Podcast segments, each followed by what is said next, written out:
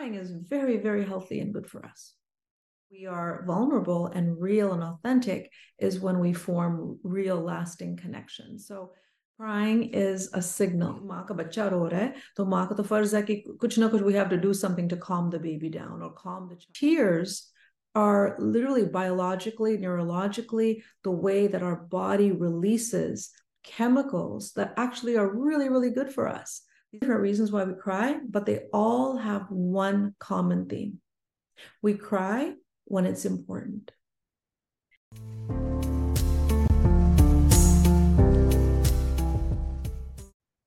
Greetings, everyone. Welcome to Anon Streams. I am Prisha Sindhwani here with another episode of a podcast series, Mental Health Matters with Dr. Ayesha Suneja.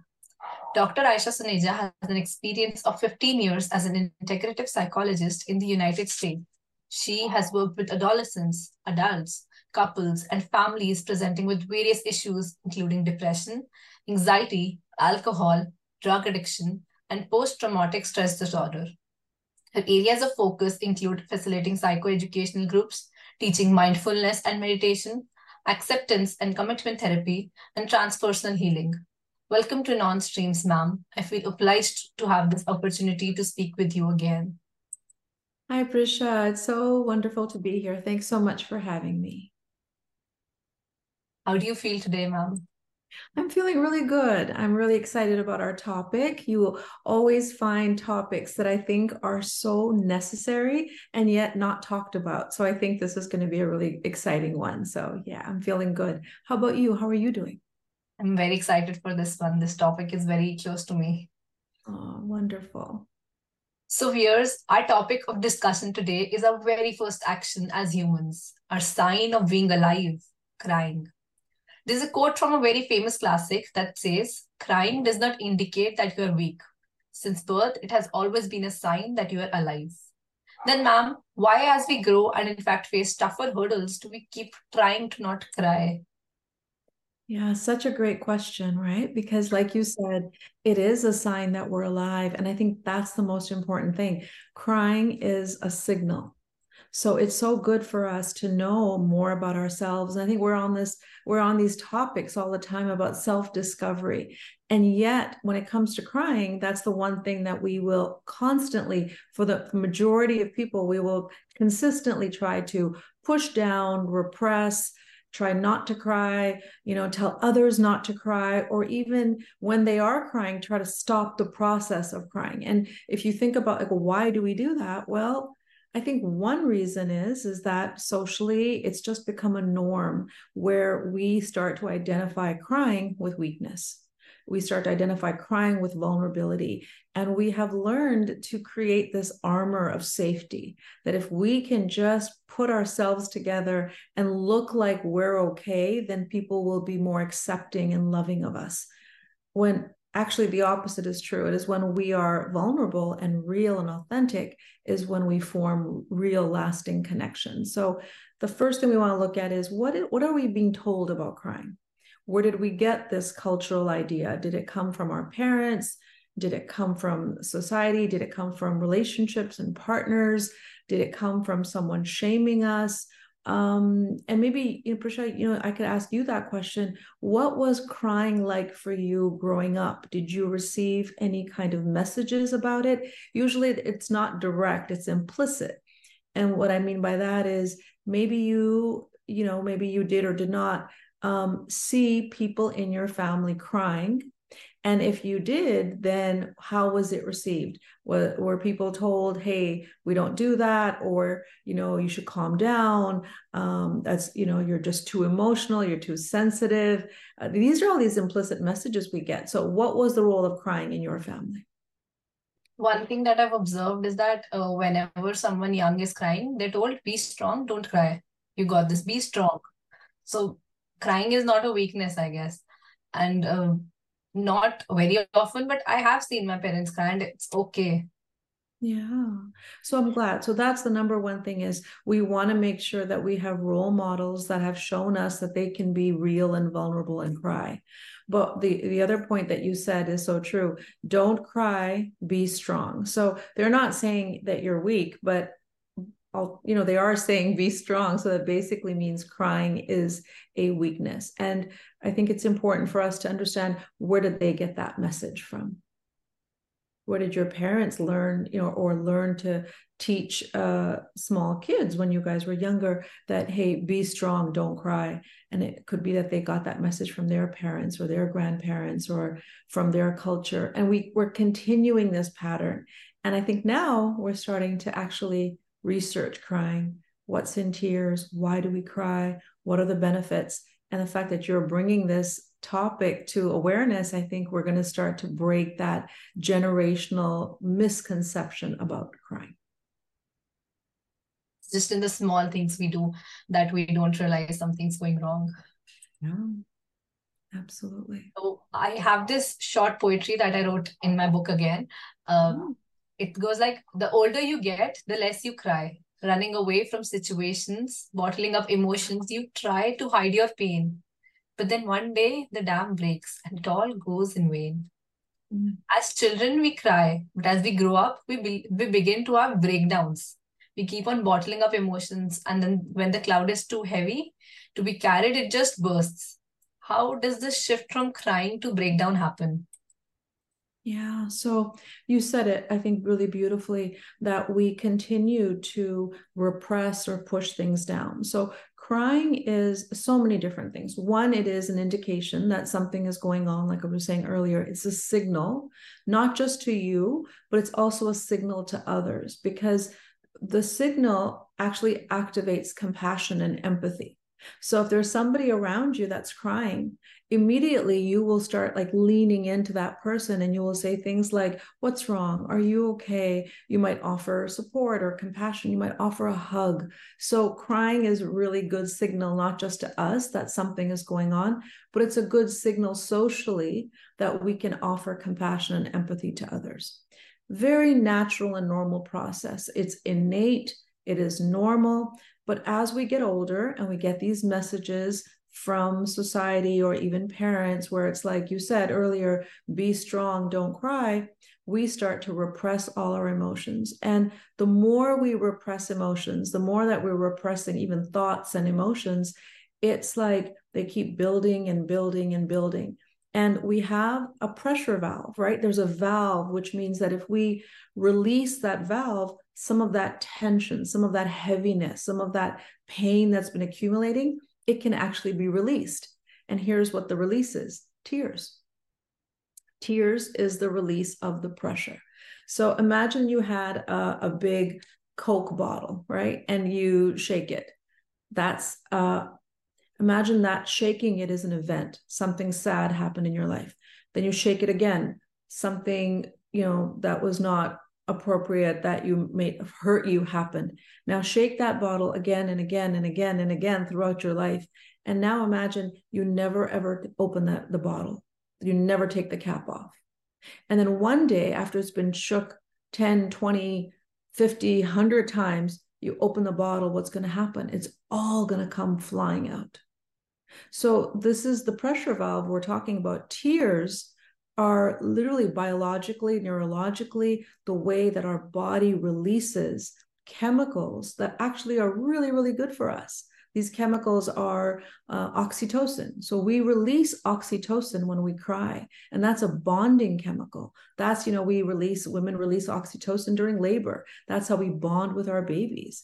Uh, we release oxytocin when we're intimate. That's how we bond relationships with people that we love. So imagine even in tears, we're releasing oxytocin. So this whole idea of pushing your feelings down, pushing your thoughts down, thinking that you know they're going to go away, it doesn't work. They just build. And if there's no release of the pressure, they're going to actually create ailments in the body. So crying is very, very healthy and good for us. I've somehow learned the importance of crying today. So we are taught to look at the bright side of life, to notice the positives and be happy, but we aren't told to weep and to let all pot, uh, salts of pain exit our body. Why are we never taught the importance of crying? Like you, you just told me, but और किसी को तो नहीं पता I think we just don't uh, really understand the benefits And like I said, it's a very new form of research. There's not a lot of research on crying until very recently. And now there's so much good research on it. So, why we don't cry? I'll give you my own example. Um, when I was younger, and if I started crying, my mom would immediately, the signal was, ki usko chup karo. So crying meant something is wrong, something is out of control, and at all costs, we need to stop it. Now, as a mother, she may have felt like she's out of control. You know, kisi maa ka bacha ro hai, to maa ka to farz hai ki kuch na kuch we have to do something to calm the baby down or calm the child down so it, it provides a lot it provides a lot of or perhaps it produces a lot of anxiety or guilt or shame in the person that's witnessing the crying so my mother would come immediately with like a glass of water, and she'd make me drink the water. She'd give me some, like she would hug me. And a lot of times I really needed to cry, but I couldn't. Now, why didn't I cry? Because if I cried, it would make her feel bad. Because she would feel bad, I would feel guilty. So I would keep the tears down. And in fact, I don't know if I ever shared this with you, but when I first started doing my my uh, sort of first started doing therapy, my very first client was a man. And during the session, he started to cry, and I immediately felt anxiety. So think about it this way it's, it's, my anxiety that he's crying, he's hurt, he's upset.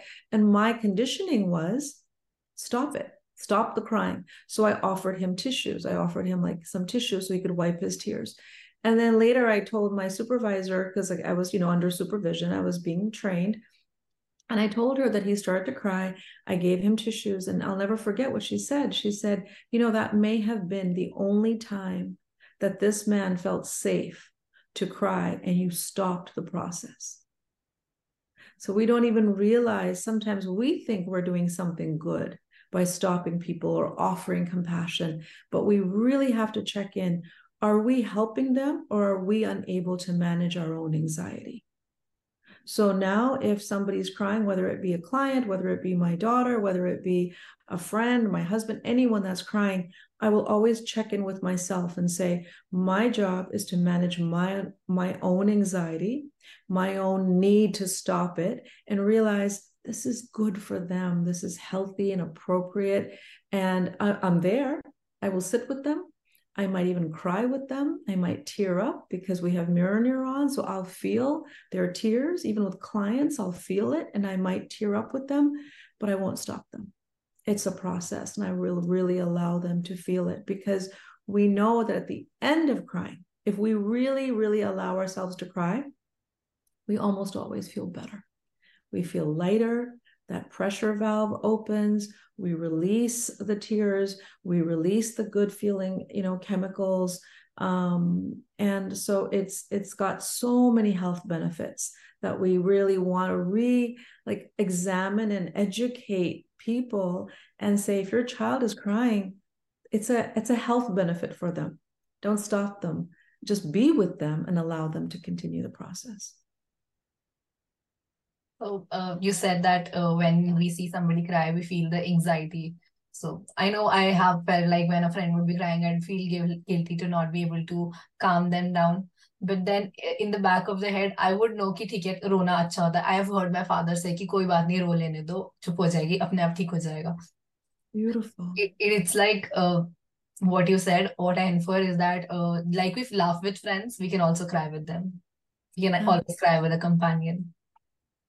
Yes, I love that idea. And I love that your papa was is so wise that he knew that innately. And he said, and I love what he said, Rone do apne aap ho jayegi. Meaning everybody is different, everyone's capacity is different, everyone how long they need to cry is different. There's no rule how much and when and when and how. It is you'll know what how much you've been holding on.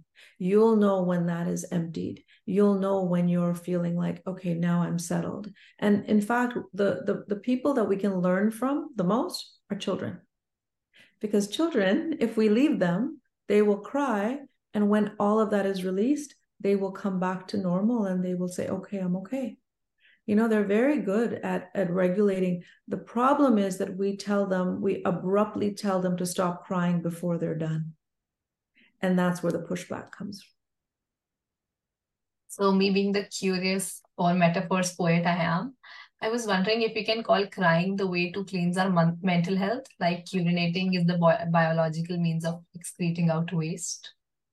Oh my goodness, I thought that was brilliant. Absolutely. In fact, it is it is a way of cleansing. You know we have different kinds of tears right? We have the normal tears that just kind of keep our eyes moist and make sure that our eyes are always lubricated. We have tears that are irritant you know irritant tears like when we're cutting onions or when we get something in our eye tears are a way of us to release some of those irritants. And then we have that emotional crying and that emotional crying is actually the crying that, like I said, releases so many good um, feeling uh, hormones. And um, we, just the way, like you said, just the way the body knows innately how to let go and reduce tension or stress by urinating or by releasing anything else the same way the tears when they leave our body they actually do release and they help us be a lot more, they help us to actually think better. Because if you think about what happens before you cry, usually your mind is very active, emotions are very heightened, we're pushing things down. So people will say, don't cry, don't cry. But here's what the research shows us. After we cry, the, the, the ability to think more rationally and logically heightens. So we think better, we make better decisions, we're able to be more at an equilibrium with our body. See, our body is always trying to get to a balanced state. And when we don't cry, we're preventing it from coming to some form of an equilibrium or balance. So after the cry, our emotions are more balanced. After the cry, our thoughts are more coherent. We can think better. We can make better decisions. So th- that release creates so many health benefits, neurological benefits, and emotional benefits.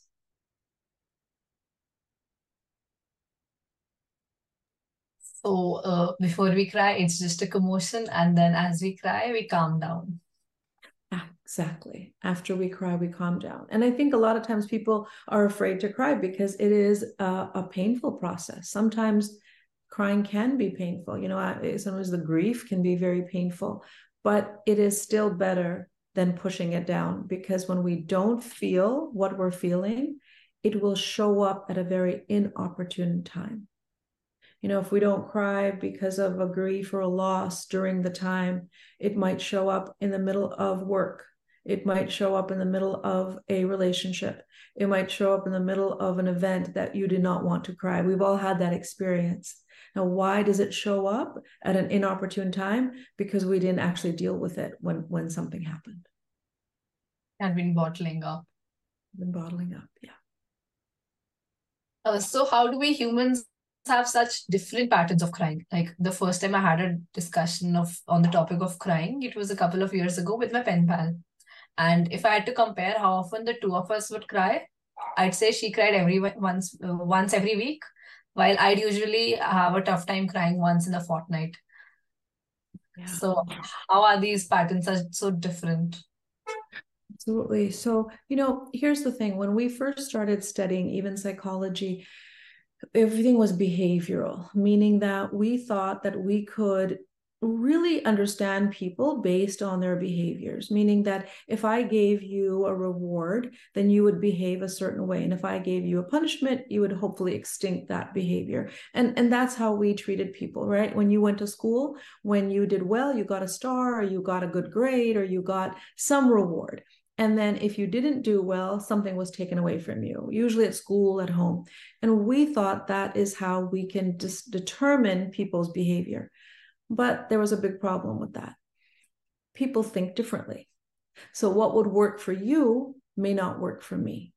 And so we started saying, well, behavior isn't a really, it sounds scientific, but it's not the way to really understand people. Because let's just say, you know, God forbid, you and I were in a car and something happened to the car and we were ended up, you know, in, in, in a place where we were not doing well. We had the same car accident. We had the same problems, let's say physically, and let's say we were related. Let's say that we had the same genetic makeup. We had the same we were raised by the same parents or we had the same conditioning. And I imagine people out there who have siblings. They know this because you know you can have two children that have the same biology the same genes the same conditioning the same parents everything. And yet their experience of childhood could be completely different right so let's say we're both there and let's say i say because of the accident, I say, my life is over. This is terrible. I can't do this anymore. I, I have no more hope. My life is never going to be the same. I'm fall into depression. And the same situation happens, and you say, Oh my goodness, I almost lost my life. This is such a motivating day for me. I'm going to do everything that I want to do in this life. I'm going to help people. I'm going to be of service. I'm going to love the people that are close to me. I'm going to tell everyone I love them that and you have no. How did we have the same experience and two completely different outcomes? So we left behavior and we went to cognitive, right? So cognitive the idea is we all have different ways of thinking. We could have the same experience and have two very different ways of thinking. So, what you've experienced, what your friend experienced, how much she was allowed to either cry, to not feel shame for crying, to not feel like she was reprimanded for crying, her own level of perfectionism, her own standards of what's appropriate, what's not, all of that is going to come into play she might think, oh, she doesn't have an, enough emotional regulation, that, you know, I cry because I can't control my crying. You might pride yourself and say, I can control my crying. I've worked on my emotions. Uh, you know, I was allowed to cry as a child. So I, I don't either have that much buildup of emotions, I deal with them as they come, or you could say, a lot of people I hear saying, I can't access my emotions. I can't get to crying. I, I want to cry. I hear, I hear men say that all the time. I want to cry. I know I'll feel better, but I just can't do it. And so we have all these different ways, like everybody is on a spectrum of what they've experienced in life. Crying means different things to different people. See, people cry when they're sad, people cry when they're angry, People cry when they're uh, happy. People cry, you know, like I've, you know, a lot of women, you, we cry during childbirth. We cry when we see the baby. I know dads cry when they see the baby. People cry at their wedding. You know, some people cry because of the grief, some people cry because of the excitement of the wedding. So there's a million different reasons why we cry, but they all have one common theme. We cry when it's important. So you'll notice that it's never something insignificant that you'll cry about, whether it's good, whether it's happy or sad. That's not the issue. The issue is, was it important? Was whatever happened, was that important to you? And that's what really produces or creates tears. But people have different levels of empathy. So, you know, you'll notice like you know sometimes you'll even notice men men don't cry as much as women do. And the reason is because they have different hormones. They have higher levels of testosterone. So higher levels of testosterone actually don't allow them to cry as much as we do. So we have more access to crying than they do. And here's another interesting fact. When women cry we have a chemical in our tears that reduces testosterone levels in men so if you're ever in the middle of an argument and you are arguing with a man, or it could be your father, it could be a partner, it could be anybody, you're arguing, you're both arguing. Well, if you start to cry, usually the man will be like, oh, oh, oh, chica, chica, chica, chica, chica. Uh, oh, it's okay, it's okay. They will go from aggressive to actually more compassionate and more empathic and kinder because our chemicals and our tears reduce their testosterone levels. So, of course, they don't know that's what's happening, but we'll start seeing it that when we cry, we have this magic power. When we cry, men are become nicer. That uh, crying comparison between men and women was actually what my next question was. Uh, it is said that a woman wears her tears like a jewelry, but what do you think is the societal pressure? The only reason we don't see men crying as commonly as we see the women I mean, it's kind of hard to believe that men all around us are such great actors that they manage to bluff out their emotions or hide their emotions. Yeah. Yeah, I don't know. I think you're right on the on one side because men culturally, uh, you know, they'll hear things like this, um, don't cry like a girl.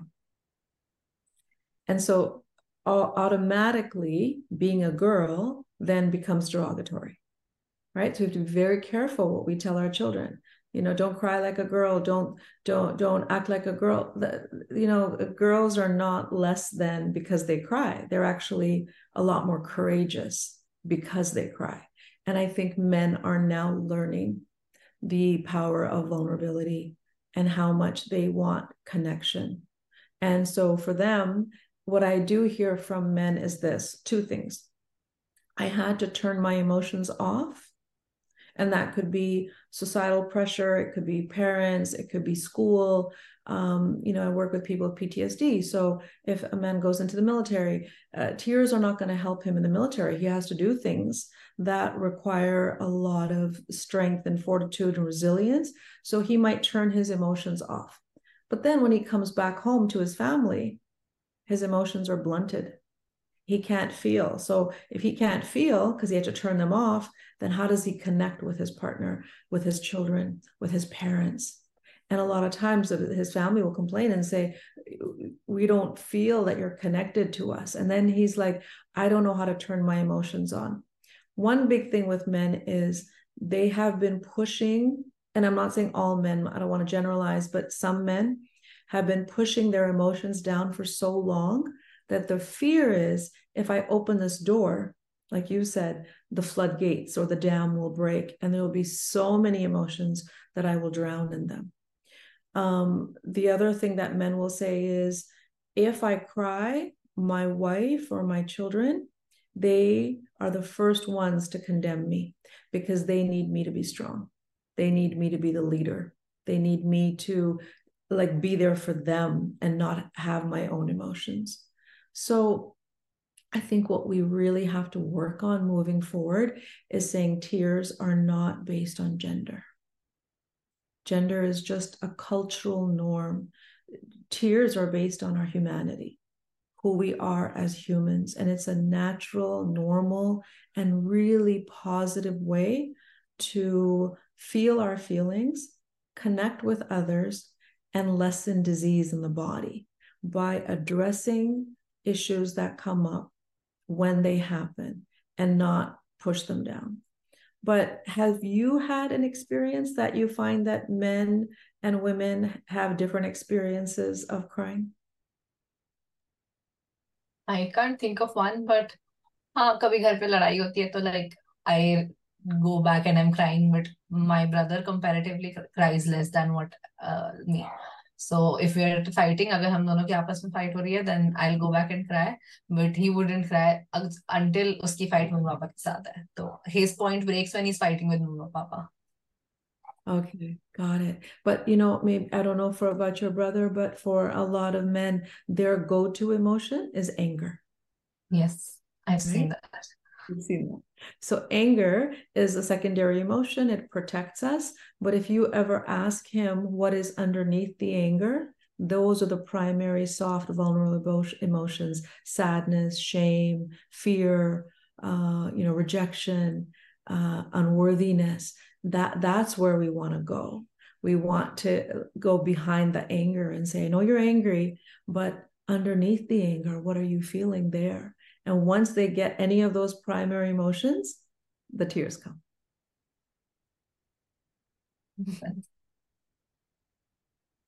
So my last question would be uh, about the importance of tears. Uh, I believe our eyes needs to need to be washed by our tears once in a while, so that we can see life with a clearer view again. Uh, according to what we've talked right now, I believe that's true. So, what do what, what would you like to say about that? I love your perspective on crying. I think it's very refreshing. It's liberating. It, you know, there's a saying that hurt people hurt other people, right? So we know this hurt people hurt people. But there's another saying that free people free people. So if you are brave enough to talk about crying this way, to the and and to include it in your poetry because i think a lot of time artists right wh- where do we really feel emotions with music with poetry with with writing so it's the artists that are actually inspiring us and motivating us to feel our emotions. In fact, I'll tell clients all the time if you're having a hard time crying, listen to a song. They're they're meant to bring up emotion. Watch a movie that's meant to bring up emotion. So I think you're very brave and you're probably on the forefront of this new kind of way of being. Um, and it's probably because you're an artist. It's your because you're a poet. So you feel things very deeply. And I think you're very courageous and fearless when it comes to crying. So I think it's a very, very positive message for for people to hear. Thank you so much, ma'am. Thank you for enlightening me on this one topic that I really find interesting. This was very fun for me. And thank you for sharing with us your knowledge. It was an honor to have you with us. Before we sign off, would you like to add any closing remarks for our listeners? Well, yeah, I think I just want to say thank you. I love the topic. I like I said, you're always coming with some really important topics that are are so vital for the you know for for our listeners but i love that you bring your own experience into it i love that you bring your poetry into it so just keep doing that and inspiring others to feel their emotions i'm just so grateful to be here thank you and with that listeners we come to an end thank you for tuning in if you liked the podcast and are interested in similar topics, do consider following Anon Global Foundation on all so- social media platforms. We'll be back with another podcast very soon. Until then, stay safe, stay tuned.